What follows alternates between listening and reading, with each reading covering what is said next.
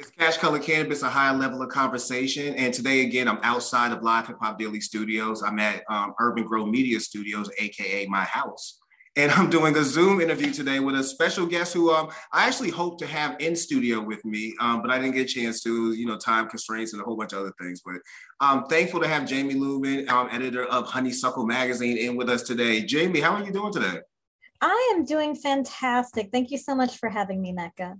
No, thank you, man. Because really, you provide an amazing platform for not just cannabis. Like the one thing I really love about Honeysuckle is how um, how much variety it is in content when it, when you flip through the pages. So you are actually providing an amazing service for people.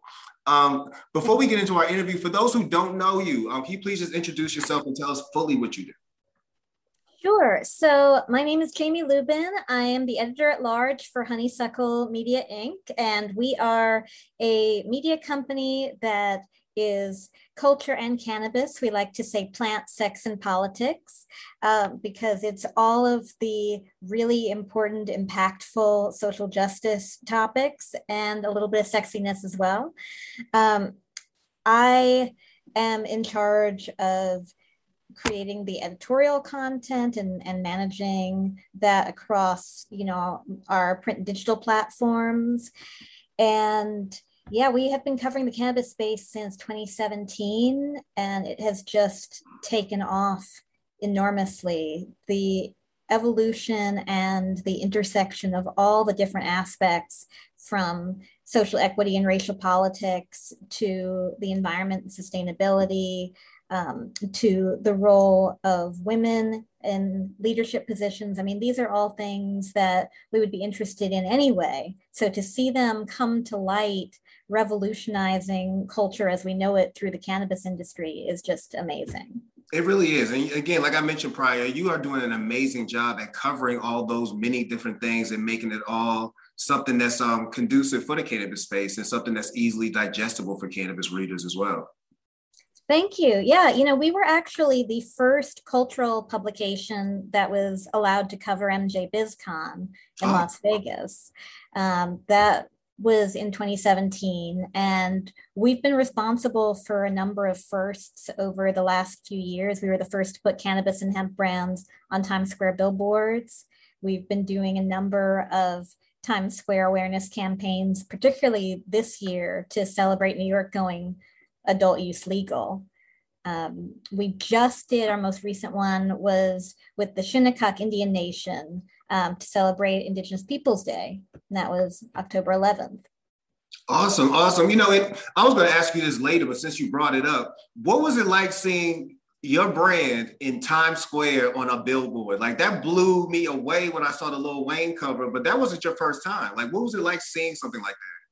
No, yeah, the Little Wayne cover, that was our 420 issue. And that was this year to celebrate New York going adult use legal for 420 because the MRTA, the Marijuana Regulation Tax Act, which I will say is the country's most sweeping social equity legalization so far.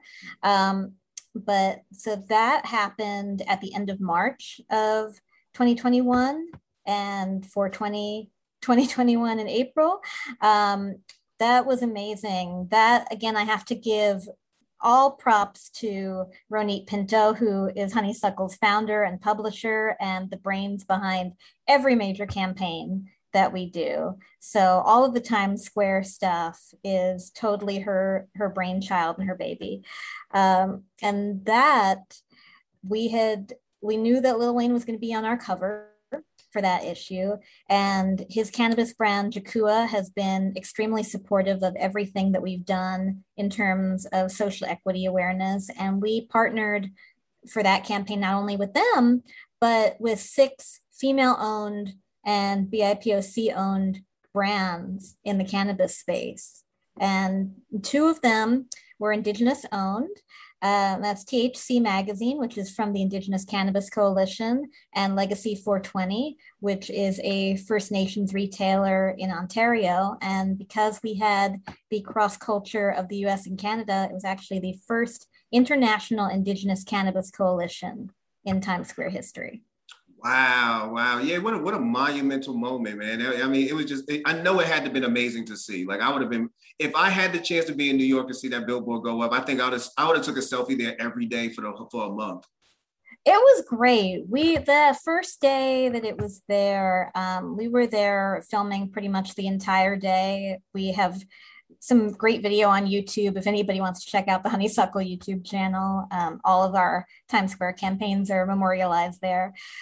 But that, I mean, that was incredible. Um, you know, the first year that we did it, which was New Year's Eve, uh, 2018 into 2019, that was also an incredible campaign. We had 15 different partner brands in that campaign. It was a huge recognition for cannabis as an industry that could be in the mainstream because there was a lot of red tape to go through. We actually ended up changing about 80 years of New York advertising policy because every billboard owner was very against cannabis and we just kept pushing through. I could I could imagine, man. Um, you know, I often speak on, on my podcast about my journey from hip hop journalism and sports to where how I got here to cannabis. What was your journey to cannabis media? Like, how did you start off in the first place? Oh, yeah. So it's interesting because I don't consume, I like CBD, but I, I'm not a THC person. Oh. And Ronit is not a consumer either, really. Um, so we we didn't approach it from that angle, which has been a very different sort of entry into the space from from other people who've been doing media and different brands. Um, for us, it was always the social justice aspect uh, because uh, overall, Honeysuckle has a big interest in prison reform, in diversity and inclusive perspectives, in representation of all kinds, and in veteran stories, in planetary wellness. So these are all things that we knew were already part of what the cannabis community is. And we were interested in diving deeper into that. But it it wasn't really until about the end of 2016, beginning of 2017, that Sam Long, who's our creative director, who is a consumer, said, you know, cannabis as an industry is really blowing up. The New York community is getting very involved, and it's something that I think we should follow deeper. And we had no idea what to expect, but we started going to all of these New York events because we're headquartered in New York and there was a lot going on there at the time. And at that time, New Jersey, we thought was going to be going adult use that year. It was kind of in the news a lot. Um, but so there was a lot of intersection then with New York and New Jersey communities, and we had a lot of coverage at, you know, High NY, Cannagather, um, Minorities for Medical Marijuana was doing a lot in New York. Women Grow was doing a lot in New York, and still are. Everybody is still popping in New York, but that was a very interesting time because we also knew that Canada was going to go adult use legal that year. That was kind of in the news, and so we we were just ready for anything. Um, before that, Honeysuckle had been concentrating much more on music, movies, uh, sort of an an underground arts movement, but always with this idea of bringing things that have been culturally taboo more into mainstream discussion man and it's awesome the way you, the, the, way the magazine covers all those things and um it's great that you know and shout out to sam for bringing y'all to the weed side it's always oh, we, yeah. we need a weed consumer in the circle to help us really see some things sometimes Oh, and he's just been brilliant with that. Um, if you go to our YouTube channel, you can check out some of the short video reviews that he does on different cannabis products. It's super entertaining. Uncle Sam's Cannabis Corner is great watching. Congratulations, Sam. I'm gonna go check that out later. Um, one thing I love though, I love the the magazine itself. Like I was bragging when I did get the, the Lil Wayne issue. I remember being at the studio and saying, see, this is quality. Like this isn't the paper as well, the, the design as well. This is like a throwback to me growing up when I used to just be a magazine consumer. Like I was just every magazine I could see that I, that caught my eye I would grab. But now we're in a space where people are more digital. You know, you look online, people are doing or online blogs or podcasts in particular. We I see people drifting away from print media as far as um, readers are you in fear in any way that print media might be actually going out of style anytime soon and that that makes it that would make it a struggle to keep the print side of honeysuckle going you know that's a really good question and i also have to say shout out to you for being the person who wrote the cover story on lil wayne oh true so everybody should check that out the actual story is linked on our website so make sure to check that out or order your Lil Wayne copy. We Definitely order it. Keep print, keep print media going. But let's see, in terms of the question of print sustainability, yes. that is something that I think every media company that has a print component is grappling with right now. I mean, for Honeysuckle, you know, we we started digital only. That was back in 2013. Ronit had founded it in Detroit, actually, and had this idea as a digital platform and initially began testing the waters with print a few years into it. Um, and what we were finding was I and I came on in 2017. What we were finding with the print was the artwork was so unique the way that it was put together aesthetically was so unique that everybody was gravitating toward the print and they wanted something that they could touch and hold in their hand and show to people. And i had never seen people react to a print magazine in that way. And that was very exciting for me. Um, you know but then you listen to the industry buzz and publishing experts have been saying since about 2010 2011 that print is dead print is dead.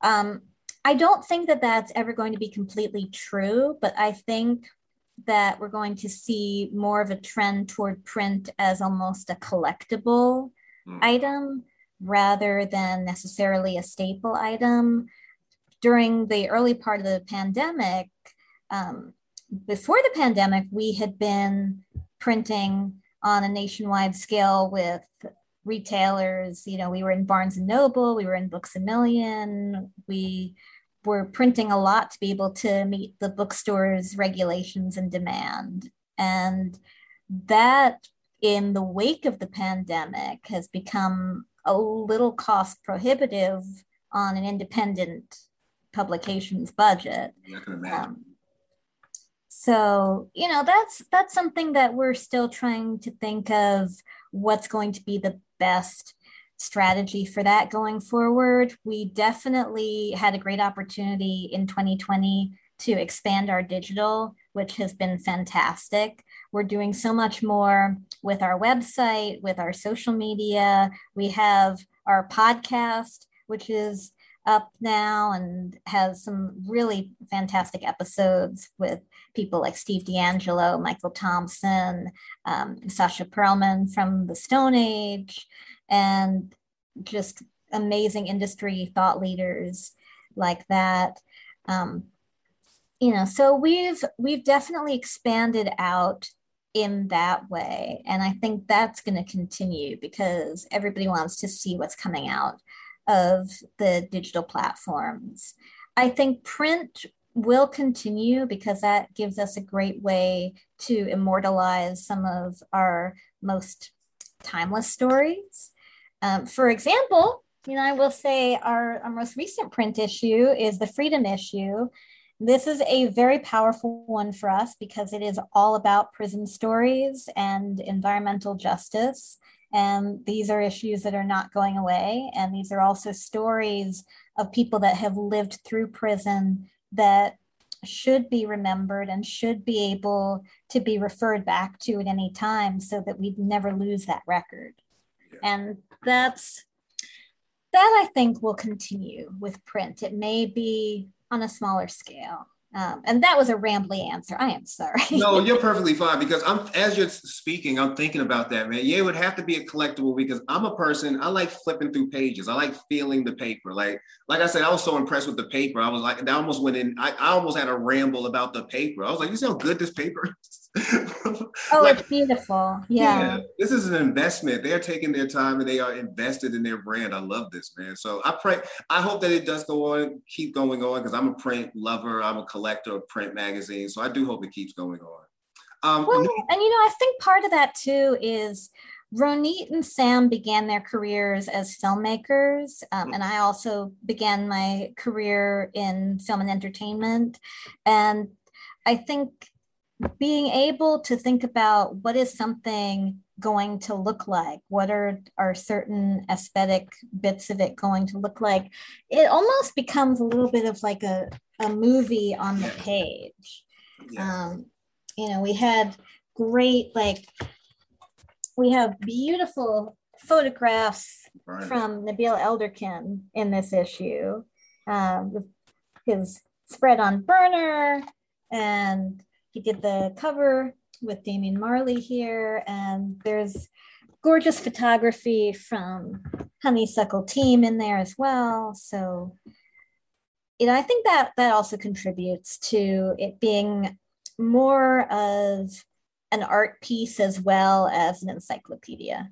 Yeah, it's super dope. It's super dope. Um, New York State is now legal. Um, I, I, it blew my mind to hear that. You know, I, it, it's so it came, came kind of out the blue. Like I heard there was discussions about possibly yet happening, but I'm me from being from Boston. I'm still shocked Massachusetts went legal. Like I'm just, just it's crazy to know these things. But New York oh, yeah. is primed to be a very big market when it comes to cannabis. How important is it to see New York State go legal, and what does that mean for the East Coast and cannabis in general? Yeah, New York is huge. So I am really glad, and I know the entire East Coast cannabis industry is really pumped for New York. Now, we did just have the Cannabis World Congress and Business Expo last week, and that was in New York. And the first day, brought all of the new state regulators out to the expo floor. We had Tremaine Wright, who is the chair of the Cannabis Control Board, and she spoke about the fact that we are going to be seeing a lot of social equity movements in New York. We are going to be seeing a lot of effort to bring the marginalized communities who are most impacted by the war on drugs into the space. We don't know exactly what that's going to mean for licenses yet. And they did drop the news that retail in New York, adult use retail, is probably not going to be really happening until 2023. So that is a delay that nobody anticipated, which is unfortunate. Um, that being said, everyone is seeing New York as a real cannabis capital. And in fact, if you look at all of the data that talks about the legacy market in New York, it does say that we are the cannabis consumption capital of the world. We are already leading in everything that has to do with the industry. Just so much of it has been gray market and and underground for a long time that it hasn't been able to count toward that. But projections at MJ BizCon were that by the end of New York's first fully retail adult use legal year, we will bring in $1.1 billion for the cannabis industry. And that's just going to grow as the retail capabilities open up. So it's a huge hub for commerce already. I mean, luxury meets cannabis is happening this week. Um, is happening today, actually. And again, that's just a great opportunity for cannabis brands and mainstream brands to meet in a common space. And I think once we start seeing more of that, and it's very easy to do in New York because you have all of these terrific venues and you have all of these fashion brands, skincare brands, um, luxury retail brands that are already there. It's a really smooth transition to get cannabis into that mix. Yeah, I'm uh, well. Congratulations, New York. I think it's going to be a great market. I can't wait to go to New York and hopefully go to a consumption lounge and be able to really, really, really enjoy the city like I should be able to. Yes, that is great thing. There are some wonderful consumption lounges in New York, and I think you know as we get the legacy operators into a good place with regulation, we're just going to see more of that. Yes, yes. So, um, where do we see honeysuckle next year? Like, do you have? We, I, am pretty sure you already have some plans. There's some plans laid out already for 2022. Um, what are we going to see from honeysuckle? Yeah, I'm. I'm not sure how much I can say about the plans for 2022 oh. just yet. I know that we are working on a holiday issue that is going to have some great gifting guides for everybody. So definitely look out for that. Um, and we are going to have, again, continuing coverage on what the New York cannabis scene is doing, how that transition from legacy to legal is happening. You know, I would say for for honeysuckle stories, just anything that you can think of that might be a little bit under the radar is probably what we're going to be able to come out with. Um, you know, our party, our launch party for the freedom issue happened last week, right after the first day of the Cannabis World Congress. And according to most reports, it was the party to be at for New York Cannabis Week. And I think part of that is because we held it in Club Cumming, which is down in, in the Lower East Side. And that's where we launched our very first cannabis issue. So that has a lot of meaning to us. But we also combined our night of substantial information with a really great night of fun burlesque dancing and infused treats and goodies from our sponsors. And that is what I think most people should look forward to for Honeysuckle for 2022 is a lot more opportunities to get not only substantial information that is really changing lives out there, but a lot of fun and sexiness along the way. And I think that's something that everybody can enjoy. Awesome. Awesome. All right. So if somebody wants to support Honeysuckle, how can they do that? Oh, yes. Um, so you can follow us on all social media. We are at Honeysuckle Magazine on Instagram and Facebook, and at Honeysuckle Mag, M A G, on Twitter. Um, we have our podcast, which you can find through our website, which is honeysucklemag.com. And there are links to buy our most recent print issues there. So please, please order your print issues. Um, oh, yes. You can also reach out to me at any point, um, Jaime, J A I M E, at honeysucklemag.com. And if you're interested in advertising with us or in having your products in one of our videos, anything like that, then we have a lot of different packages and, and different opportunities that we offer to brands looking to get their names out there. So that is something for us as well. If you have an idea for a Times Square campaign that you want to work with us on, then we're happy to talk about that with you too. Awesome. Thank you so much for your time, Jaime. It was an amazing interview. And you know, again, you have a supporter here in me in Cash Color Cannabis podcast.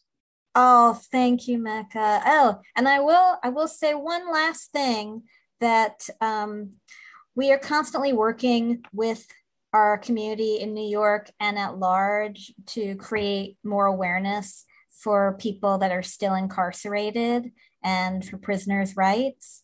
Um, that is a campaign that we are working on all the time. So if you have any stories that are related to prisoners' rights, please let us know. We are happy to do what we can to amplify that because these are discussions that should be going on. Awesome. And make sure y'all take note of that and make sure you support Honeysuckle in any way you, you can, whether that be following them on social media, ordering a print magazine, which I suggest, or just telling a friend about them. Thank you again, Jaime, for coming on. And that is Cash Color Cannabis, a higher level of conversation.